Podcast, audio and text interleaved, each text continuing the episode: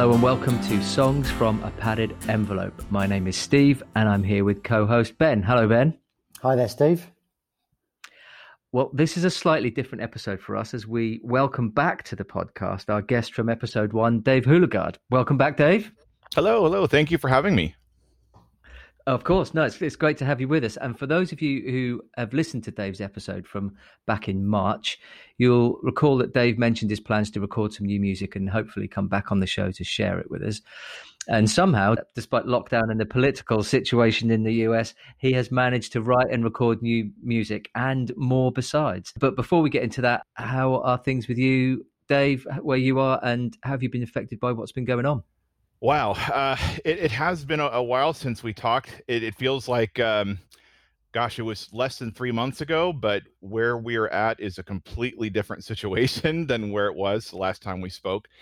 Um, it has been a, a very challenging time. Um, of course, the the pandemic has been uh, has made things very complicated. Just kind of everyday life has, has been difficult. I, I, think you guys have experienced. We talked a little bit about the you know shortage of supplies and things like that that seems to have uh, loosened up a little bit, which is nice. But um, there's become this kind of war about masks uh, over here, which is is strange. I'm not sure if you're experiencing that as well, but um, people really just kind of get nasty with each other over who's wearing masks and who isn't.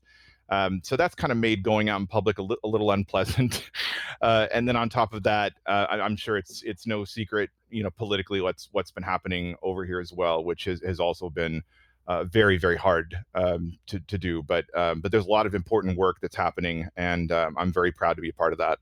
Yeah, can you tell us a bit more about that? I mean, obviously we're talking about we're referencing the Black Lives Matters and everything mm-hmm. that's come from from the upheaval and this clearly spread over here and spreading globally. Um, mm-hmm. What's your sort of involvement been in that, and uh, as such, then, Dave? I think the most important thing is no matter how educated you think you might be, about these matters, uh, there's so much more that that you need to know, and and so much more that you need to learn. And one of the things that's really come out is that it's not enough to just not be racist or to just despise uh, racial injustice. You have to actively be anti-racist, and I think that's something that really kind of hit home with me is is kind of looking at my own life and saying what am I doing, you know, or what am I not doing, you know? And one of the things that I've actively wanted to do is get involved with organizations. So we have the NAACP over here, we have Black Lives Matter over here, um, we have Color of Change over here. So these are organizations that are all actively working uh, to just make life better um, and and really kind of dedicate a lot of resources to what you know non people of color can be doing to help people of color in these situations, and uh, specifically as it pertains to the, the Black Lives Matter movement. Um, we we have a problem over here in the U.S. I'm sure that it's not exclusive to the U.S., but um, it's definitely a problem that has come to light in a way that has made the the whole world take notice. Um, I, I, see um, calls for donations. Uh, uh the Guardian, for example, is doing calls to donations, uh, calls for donations to raise money for Black Lives Matter funds, and it's it's so. I'm trying to think of a way to say it. It's it's comforting to see that people are actively banding together and realizing that we have an extremely tough fight that needs to be fought.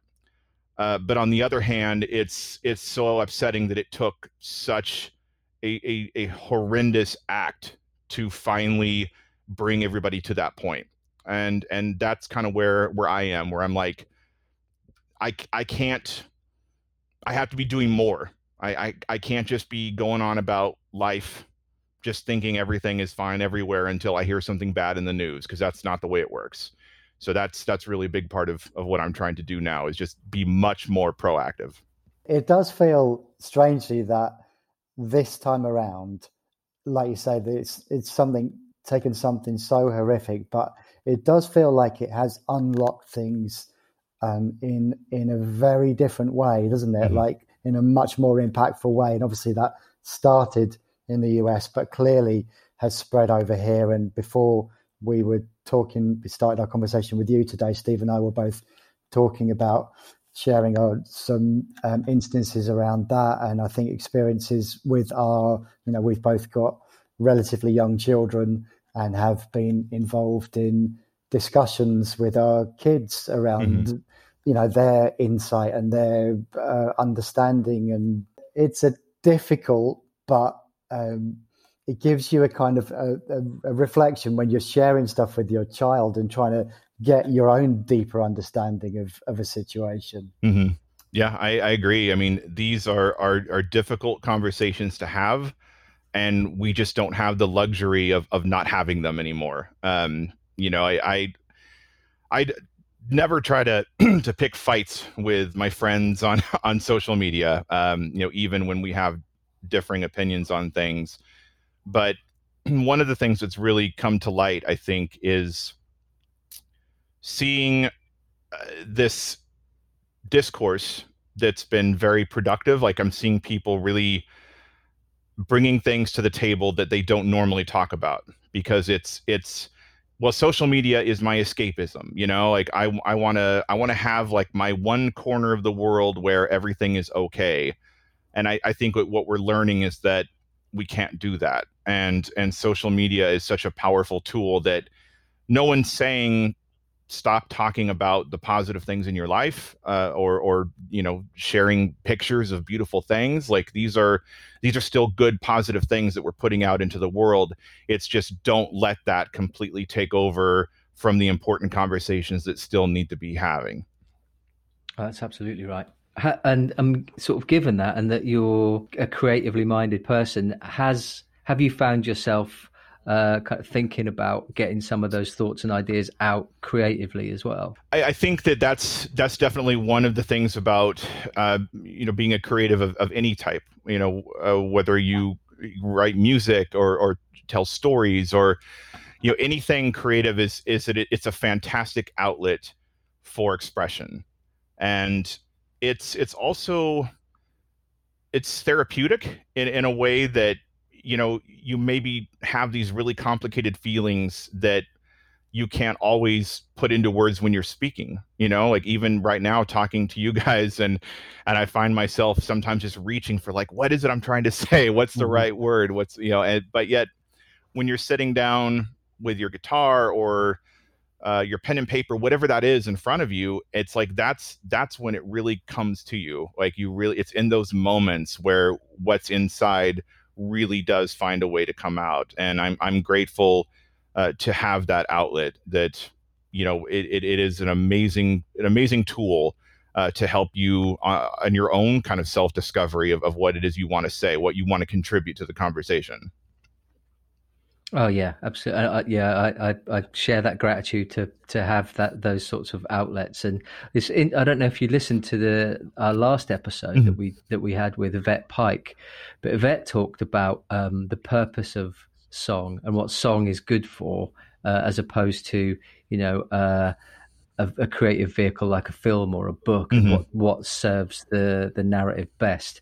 And I've re- I thought a lot about that actually since uh, since we had that that conversation with Yvette and and around you know sort of working out ideas. Um, yeah, getting your pen on some paper to kind of try and articulate what you're feeling because I'm not the most articulate person in the world. I don't know why the hell I'm doing a podcast. That's a ridiculous thing, but, but here we are.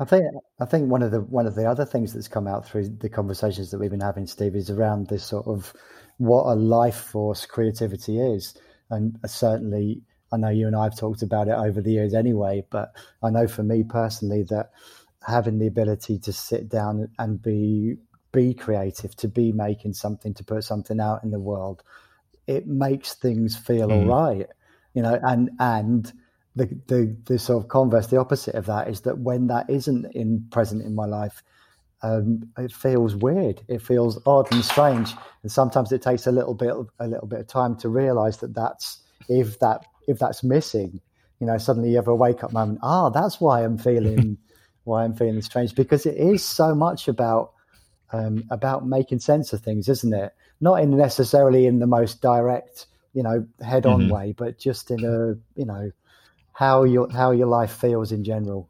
Yeah, I've actually had this conversation with a friend of mine recently about the the use of metaphor is, one of the things in in music because you think about if a filmmaker wants to tackle a, a very complicated subject and maybe there's 90 minutes of kind of guaranteed screen time to tell that story there's a lot of ground you can cover and as a musician you might be thinking i've got four minutes at, at a maximum to kind of convey what it is I, I want to get across. And we do that because we don't we don't always tell complete stories through song in a linear way.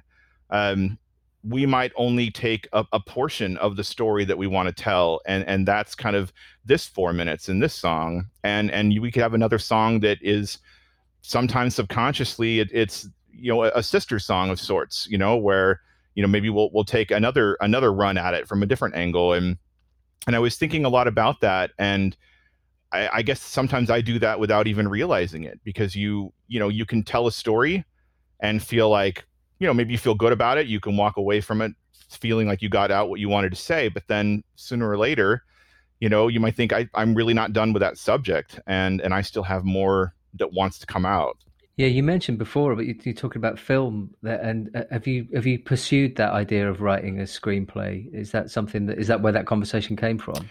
I've I've tried to experiment with screenplay um, because novels just didn't work out for me in in the same way uh, that I had hoped. You know, novels, while fun and and and a really good exercise uh, overall, you know, at the end of of ninety thousand plus words and just feeling like it was completely unremarkable.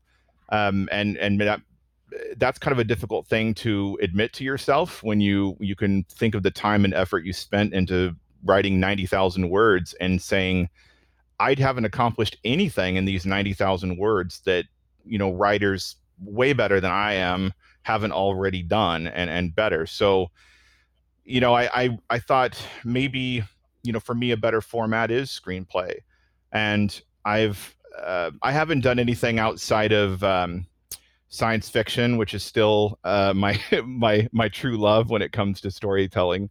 Uh, but I, I, did since the last time we spoke, I actually did finish uh, a screenplay, and now I'm kind of in that in that process of what do I do now? Like it it it needs some um, some assistance from uh, from professionals, but but I'm I'm just so glad to have any kind of outlet to just express and and tell stories and you know whether it's music novels screenplays i, I really feel like i found my niche in this uh, in this crazy world so so so new music mm-hmm. is is one of the things that we're here to talk about and you have new music to to share with us do you want to talk a little bit about how you've how you've managed to negotiate all of this stuff that's going on to to to get your head clear and uh and, and active to to make some new music. What, how how's that come together? Yeah, I mean, I I really didn't know that that 2020 was going to be uh, the year that I, I would be coming back to thinking about music again. Uh, it's just it's something that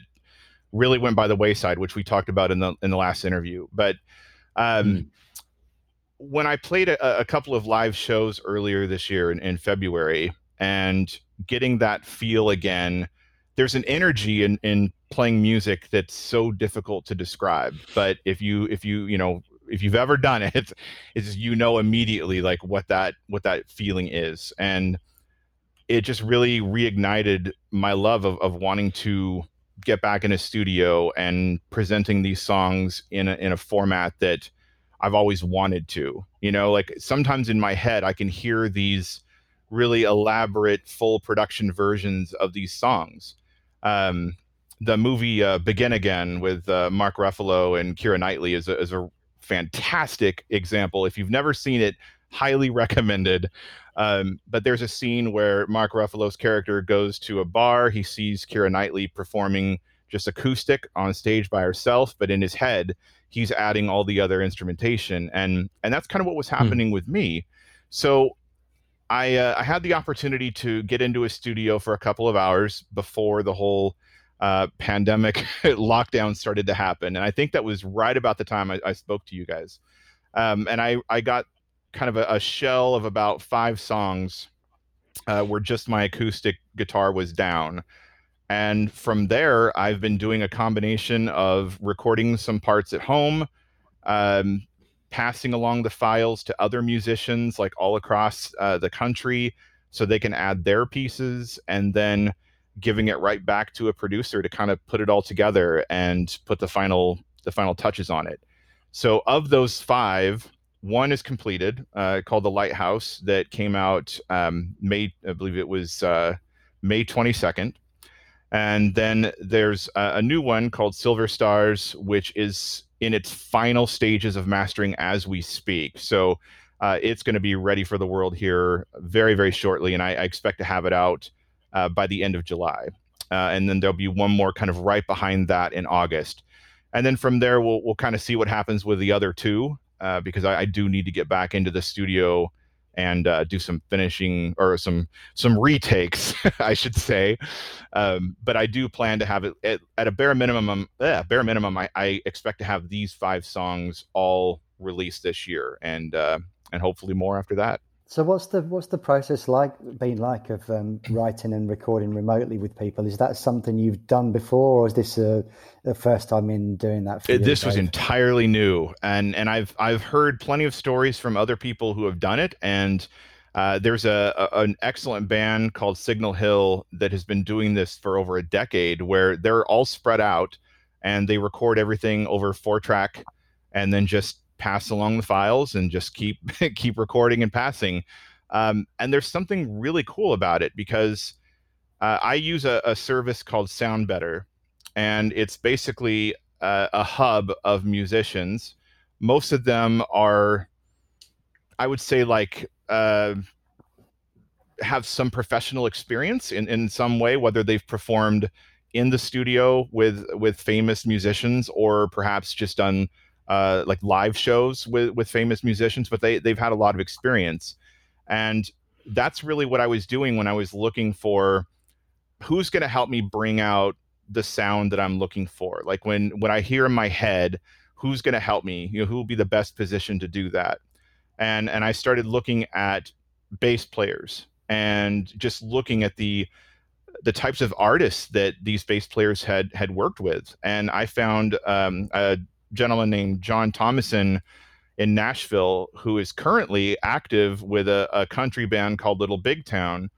Um, it's not my kind of music, but in the past, he's also done studio work for Juliana Hatfield and uh, Matt Nathanson. And when I saw that, I'm like, sold. Whatever, whatever this guy's charging, he, he's my guy. Uh, and it's just so it's just so turned out that we've we've gelled so well. Um, I'm I'm so happy with what he's been able to do with my songs, and you know, and I, I've really just kind of ta- uh, taken that same process uh, with drums and uh, cellos and things like that, and really just looking for people that have collaborated with some of my favorite artists. And I figure, you know, if if they can lend their talents to you know to people that that I love and that, that I own their music, then you know certainly they can they can help a nobody like me.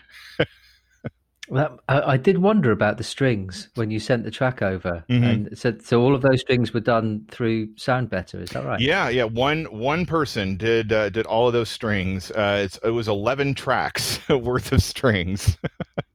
it's amazing and worth every penny. Uh, and he uh, he has actually worked with Regina Spektor uh, quite a bit in the past, and and that was a, a, huge draw for me, seeing that and being like, okay, well now now I know what you're capable of, so you know let's see what you can do with my songs. And he, uh, one of my favorite things, and I told him this, is that he doesn't treat my music like I'm an unknown artist. He doesn't just say you know, okay, I'm I'm going to give this guy 30% because he's not Regina Spektor. He he treats me with all the same more importantly treats my music with all the same respect that he would treat somebody on a on a highly professional level. And and I think that that comes through in the music when you hear it um he's giving 100% easily. Oh, the strings sound great on that. The little the little middle eight break and the strings in that song were my were my favorite part. Really, yeah, really lovely. Yeah, uh, my producer actually said that he could tell just listening to this. He said this is someone who knows how to write songs. Um, like he just he knows where to play and and when to drop out and it's like I don't have to give him any any notes at all. I just turn over the files, and next thing I know, I get back this uh, amazing orchestration. And uh, again, worth every penny. I, I, could not be happier. When we spoke before, you talked about uh, uh one of your songs going uh, to uh, the producer hearing the song and then embellishing, putting mm-hmm. all the other instrumentation on. You talked about that, the feeling of of hearing that music back. Mm-hmm.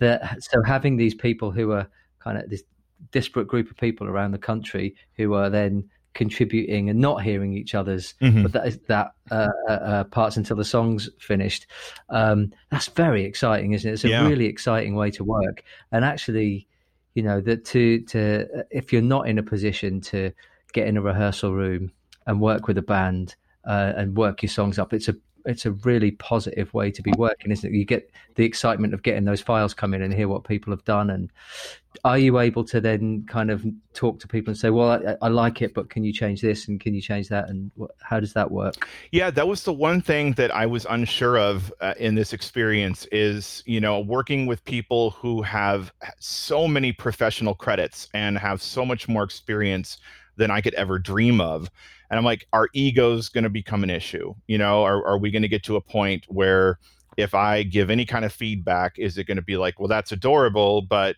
this is what you get?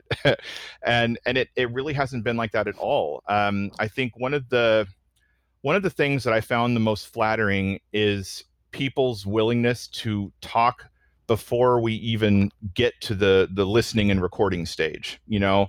Um, i can i can tell uh, a bass player or a drummer, you know, like, hey, when I wrote this song, like this other song was a big influence for me. And next thing I know, they're like, yeah, that's a great song. Like, let me, you know, let me think about that. And, you know, I'll shoot you some options. And I didn't realize shoot you some options meant four separate drum takes uh, because I can only imagine mm-hmm. like the amount of time and, and effort that goes into that. And, it's not just slight variations. It, it's like sometimes it can be completely different. And, you know, it, it's like giving somebody some options and saying, you know, pick and choose what you think is going to, you know, tell the best story for your song. And, and that was um, such a remarkable experience that I just, I didn't expect. I didn't know what to expect uh, going into it. And it, this process has, has more than exceeded my expectations. And it feels like we ought to talk a little bit in case we end up using you end, you end up choosing the lighthouse. It feels like we ought to focus on that song a bit because the song when you send that over clearly is a very deeply personal mm-hmm. song and and a very straight narrative as you were sort of referencing earlier on. So would you would you tell us a bit more about how the song came about and and what it means absolutely um, one of the things that, that we talked about on the on the last um, interview is that I hadn't played a, a, live show in 24 years before um, February, and during that time I hadn't written a lot of new music in the past 10. So I had a, a lot of a lot of songs that just never saw the light of day, and just didn't know what to do with them. But I wasn't writing a lot of new stuff, and then. Um, in April of last year, my mom passed away, and it was, as you can imagine, a, an extremely difficult experience that we all kind of know from an early age that one day we're going to have to to deal with, but we try not to think about it and and just try to enjoy as much time as we can. And my mom's death, unfortunately, um, was a bit unexpected in the sense that we we just didn't have that luxury of knowing our time was limited. And my mom was by far one of my closest friends. And even now, uh, we're you know we're going on a little over a year since she passed, and and I feel that absence of of what she contributed to my life, and and not just my life, but her role in, in our family as a whole. You know, just kind of how she really was the, the, glue that kept everything on track and without her it, it's just been an experience um, a, a, bit more challenging experience. So you can imagine the emotions that that you know kind of overwhelm you uh, when losing somebody so close. And i uh, I didn't spend a lot of time um, thinking about it, uh, but I just picked up a guitar, and within a week, I had kind of a skeletal version of of what eventually became the Lighthouse, and it was the first complete new song. I'd, I'd written little pieces here and there over over the years, but it was the first complete new song I'd written in quite some time, and it's simplistic. Um, if you strip out everything else that you hear in the final version, it's it's a very simple song. It's just kind of three pieces, very traditional verse, chorus, verse. Um, but what's different is that I I wanted to tell the story from a very literal sense, and every lyric in that song is is directly from what that experience was uh, leading up to her death, and I've received kind of mixed feelings on that. I think from from people that have heard the song. Um, there's some people that felt like the song was too on the nose, um, and I can appreciate that. But you know, given the subject matter, I, I think that it, it, deserved to be a, a bit more literal. Um, I, I, didn't really want to hide behind a lot of a lot of metaphor, uh, like I normally do in my songs um, it just it felt like this story needed to come out in a different way. And I'm a big believer that the the the song is always going to take you where it wants to go, and the lyrics will flow out of your you know out of your brain, out of your mouth, the way it wants to come out. And I wrote many many lines um, as I was you know kind of figuring out the lyrics, and I would find myself doing things like just taking the dog out for a walk and a melody would come to me, a line would come to me, and I would just grab my phone and sing into my phone, which uh, I'm sure uh, any musician who's ever done that will tell you those are the most embarrassing recordings to ever come back. so you want to make sure those get deleted, but uh, but they're they're good for just kind of jotting down, you know, your your thoughts and and um, once I had kind of everything put together there was not a question in my mind what was the first song that needed to be handled at the studio. And and that's and that was why the lighthouse was such a a focus. Um, when i recorded these you know five songs uh, there was no doubt this one had to be the first. It was really um, it just felt like I, I needed to honor my mom's memory um, as quickly as possible. Not just because it was approaching the one year anniversary of her death but because even at that point, I was I, I'm I'm still struggling, and so this was really kind of a release for me.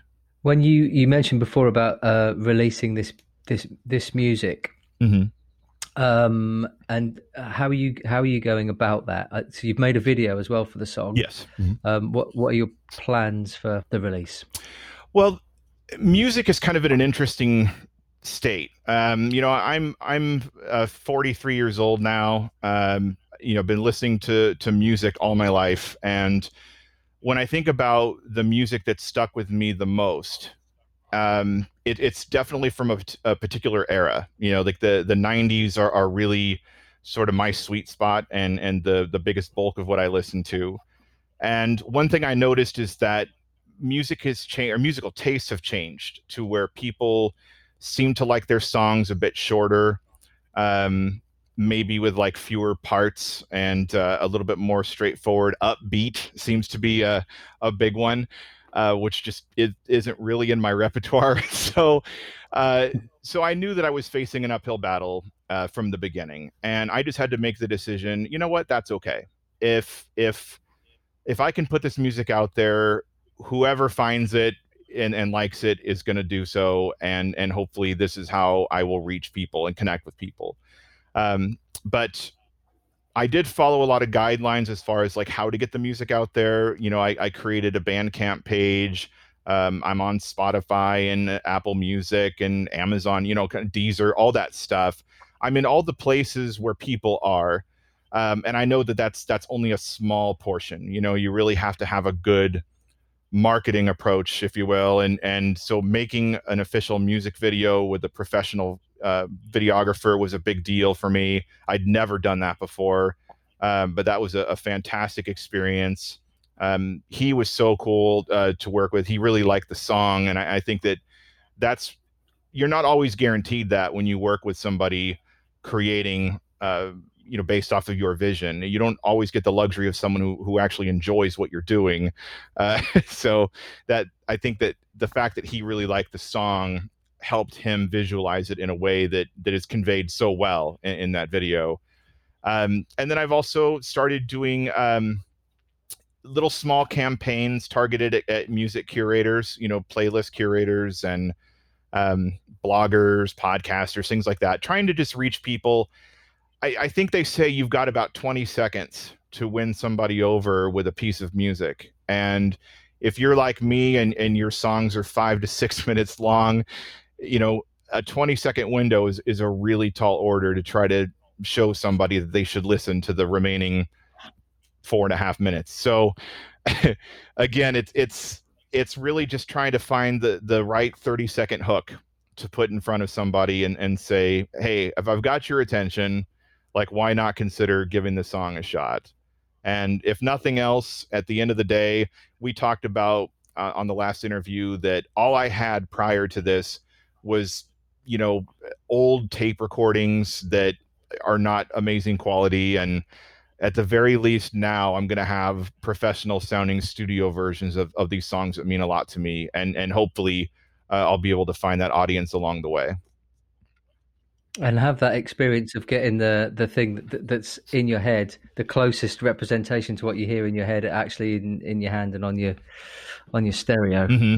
i was just going to say dave if you were going to compare and contrast so trying to navigate your way through releasing this now and how it felt when you were making those you know demos when you were younger and trying to and trying to navigate a potential way into a record deal or whatever that constituted how do those two things compare and contrast to each other? You know, it's funny you say that because when I was younger and uh, doing the the garage band thing, uh, really that was the ultimate goal, right? Is is to create that demo that's going to get the attention of an A&R person and you know get that sweet sweet record deal uh, so that i can be you know mentioned in the same breath as the bands that meant so much to me at that time and what I'm finding now in my my later years is just that hmm. you know this time around I'm really doing it more for me. And and and I I hope that there's an audience for it because I love sharing this with people but but I I feel like I have to make sure I'm satisfied with it first. And I I, I can't put something out that I'm not in love with. And and this has actually come up uh, with um trying to figure out with my producer which song should come next because the lighthouse uh, you know like we said that was that was always going to be number one. So we focused a lot on that which is why it's taken a while to get the next song ready to go. But we've been back and forth because i had a version of silver stars that was almost ready and i just i couldn't shake this feeling that it just wasn't reaching the potential that i wanted it to reach and i i wasn't sure what that was but I went back to the drawing board and I kind of reattacked the song in a, in a different way and incorporated some other musicians to kind of help me out. And and I realized like this is the difference between being a solo artist and working in a band is that I miss collaborating with people who can bring their own touches and working through sound better with other musicians has even further reinvigorated my love of making music because they're drawing out emotion from this song based on their perception and i'm bringing out you know of course my own emotion um, and when you're putting all that together these songs don't just sound like me it sounds like i mean it definitely sounds like me like don't get mm. me wrong but but i'm i'm really hearing this collaborative work that makes me feel like if if i were to start a band tomorrow these are the first people I'm going to call. Little Big Town's just going to have to wait. Something that's sort of intrigued me over the last week, and maybe you as well, Steve. After that conversation with that we had with Yvette, I think sometimes in the last sort of 10 or 20 years of making music, we've often had conversations and said, Oh, I wouldn't want to be starting out now with it, you know, in this in this climate. But actually, after that conversation with Yvette, um, who yeah. was taking a completely different pathway, had a knowledge of how industry had worked previously, but wasn't you know wasn't taking any of those routes for a variety mm-hmm. of reasons. it, it left me feeling completely different about that. And I was thinking, well, that allied to the fact that what the, we've talked about what a, what a life force creativity is. I don't I don't think I could say that I wouldn't want to be starting out now because I I know I would want to be starting out mm. now. I'd have to be making music, and actually, there's a lot of excitement to be had, isn't there? It's just in a it's just in a different a different time in a different way. You know, the one thing that I would say, yeah, I mean, I, I completely agree with that, and and the one thing I would add to that that I didn't expect is that this really is a, a tale of two careers because when I was doing this in my teens and 20s back in the 90s, when it came to artist identity, I knew exactly what I wanted to do. You know, I, I knew exactly like who were the the artists that I most closely identified with and what kind of sound I wanted to create. But the thing is, time has moved on since then. but my songwriting style and philosophies are still very much rooted in in that era. And here I am in 2020 trying to create music that appeals to that 90s version of, of me and and that's not to say that like it's just nostalgia driven it's just that that's that's what my sound is. But if you had asked me in 1996 when i made that demo that you played on on the last uh last show we did i knew exactly who i wanted to be. And now in in 2020 when it comes to artist identity i have no idea. Like when they they say well give me some contemporaries. Who do you sound like? And i have zero idea. Uh, but the one thing that keeps coming up is people asking me you're a morrissey fan aren't you? Uh, which is about the most flattering thing i think somebody could say about my music is if you can listen to my stuff and come away from it thinking i'm a fan of the smiths and, and morrissey then uh, that is the biggest compliment someone like me could ever hope for. And um, I I would I'd be more than happy to have people think that that's that's the sound I'm going for. it, it's not a stretch. There's def you definitely hear the Smiths in the lighthouse. Definitely, uh, yeah, that was one of the one of the first things. Oh. And then yeah, uh, the the sort of that narrative style of Mark Kozelek definitely sort of rang when uh, through that song when I when I heard that song. It really reminded me of him. It's, funny that you mention him because I, I, had recently gone back to one of my favorite albums of my teens, which is the the Red House Painters album that kind of gets I think unofficially titled Roller Coaster. Um, and I I was listening to it. Um, probably for the first time in a good a good decade you know just really listening to it and and i started to hear it too and i'm like wow, I'm borrowing so much from this guy. I feel like I owe him a royalty check. So,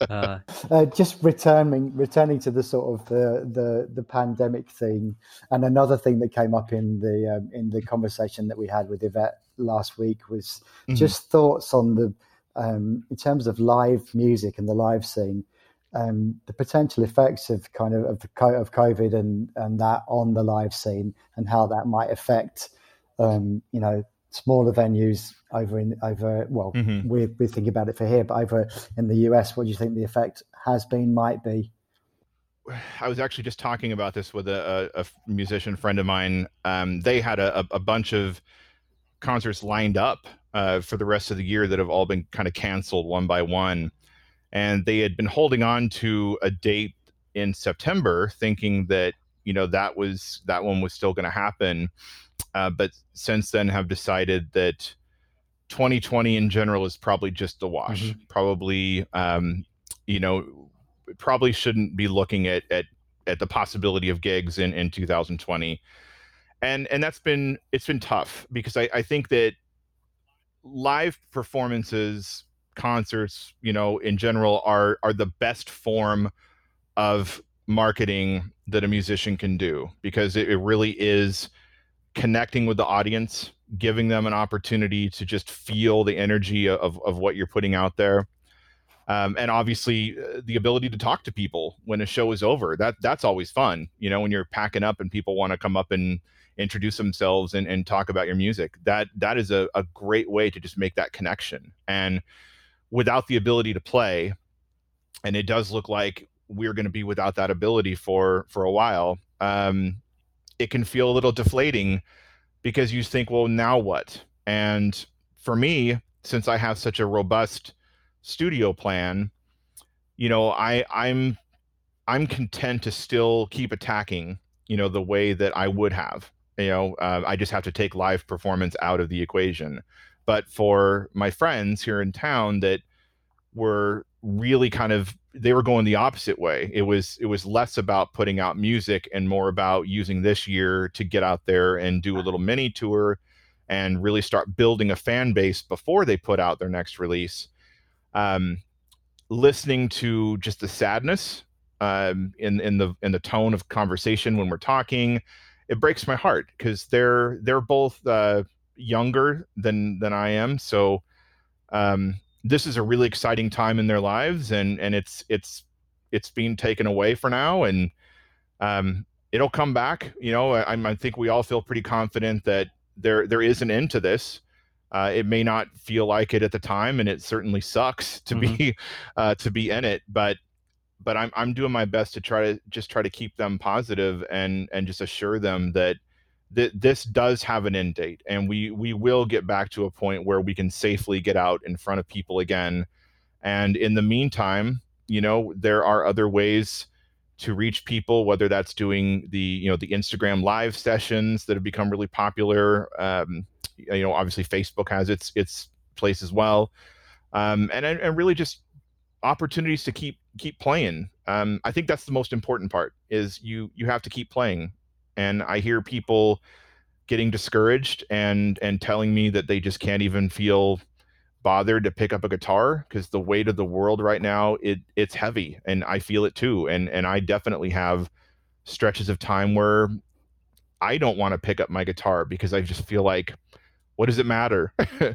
But I'm really trying to uh, I don't want to use the term mentor, but you know, these younger musicians that are here in this community, I I, I don't want them feeling that that sensation of just I'm done, you know, like this is a pointless cause. And um, so I'm just trying to rally. Just just pick up your guitar and play. If it's 10 minutes, 15 minutes, just just give yourself that 10 or 15 minutes.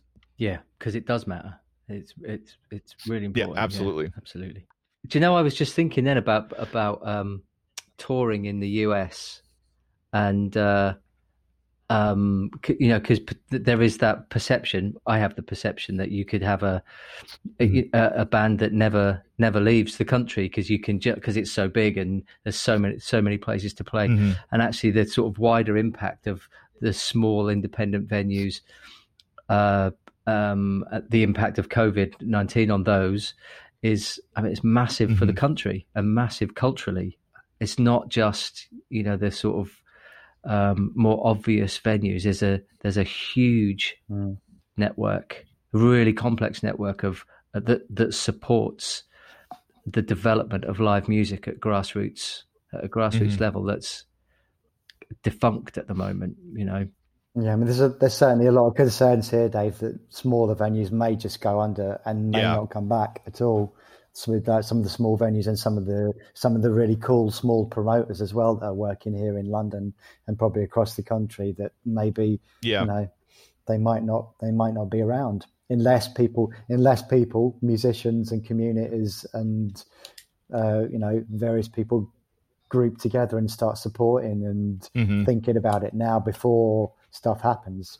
I mean, I think you know that is going to be that's going to be theatre and and music and all sorts of cultural stuff that, and certainly in this country, could easily go by the wayside because we've got a, a government that just doesn't put any put any stock in supporting that kind of stuff at all. I can relate. uh, I mean, yes.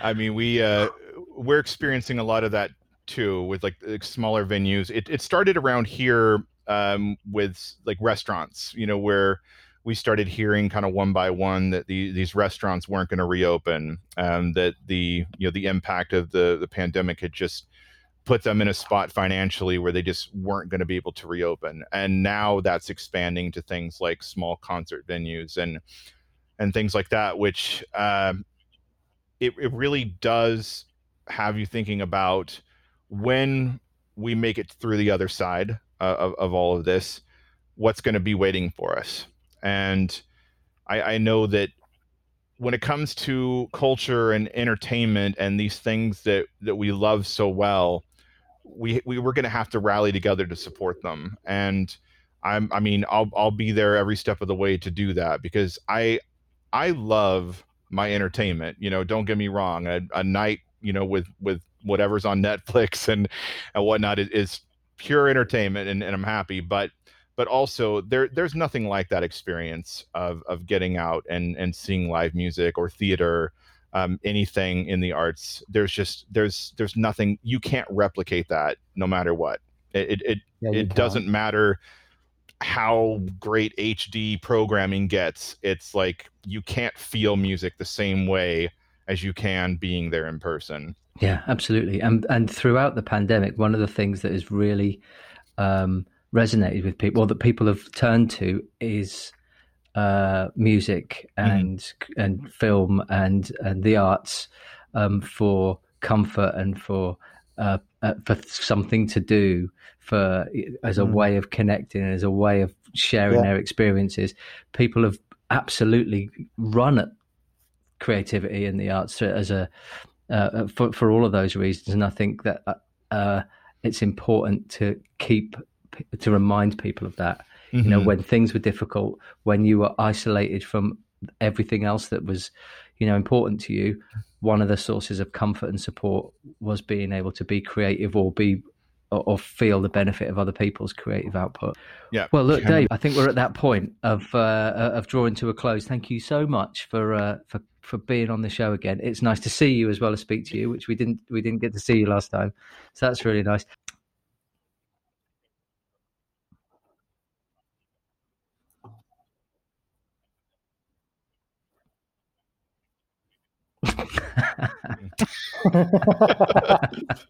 it's it, it, was so nice to catch up with you, David. It's strange how that we only had that conversation of like one hour or less than one hour before, but yeah, it feels like we know you pretty well already. It would be. Um, I hope there's a time when we get to meet at some point.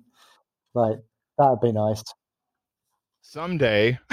this is all going to be over and we can travel again and you know if we find ourselves even remotely close like let's let's do that beers are on me hey good yeah you're on you're on well uh, in uh, as is traditional for the show we need to close out with a song uh, but we haven't fully decided which song we're going to close out with. You might need to do. You, you, you might need, to, to, do, do two outros. Introduction for both. Yeah well, we, well, we've got kind of two options here. Um, so depending on how things shake out with uh, with the final mastering of my my new single, um, you know, we'll either have the Lighthouse or or Silver Stars, and um, I'll just do a, a, just a quick intro of both.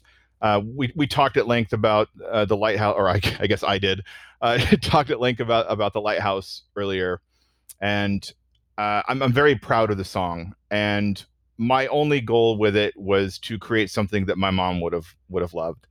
And to be fair my mom would have loved anything i created because she uh, uh-huh. she was just so supportive. But um but I, I, I really feel like this one would have would have been uh, something special for her. So i'm i'm honored that i got to work with such talented musicians to help me bring it to life in a way that just strumming an acoustic guitar in my bedroom wasn't doing.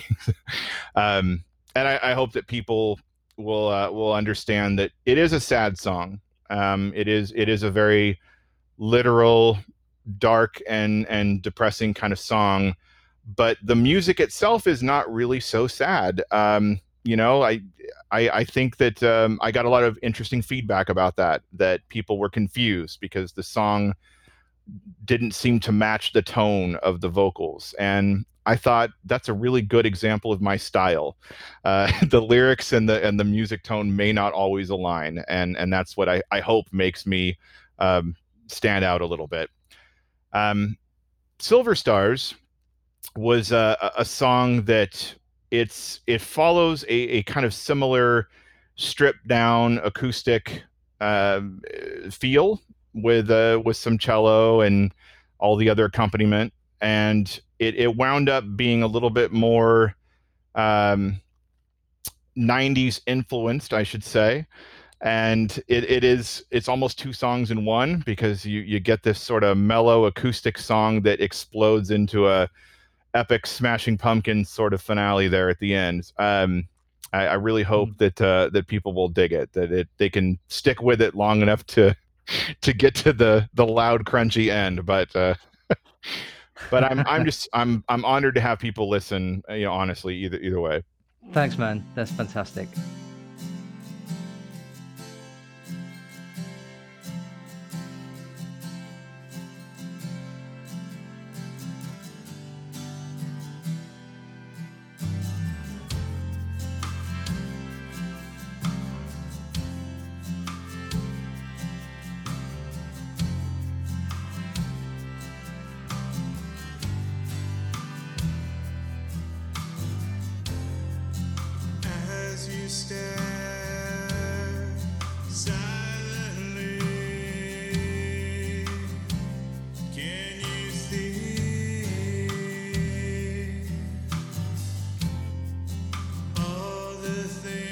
to tell.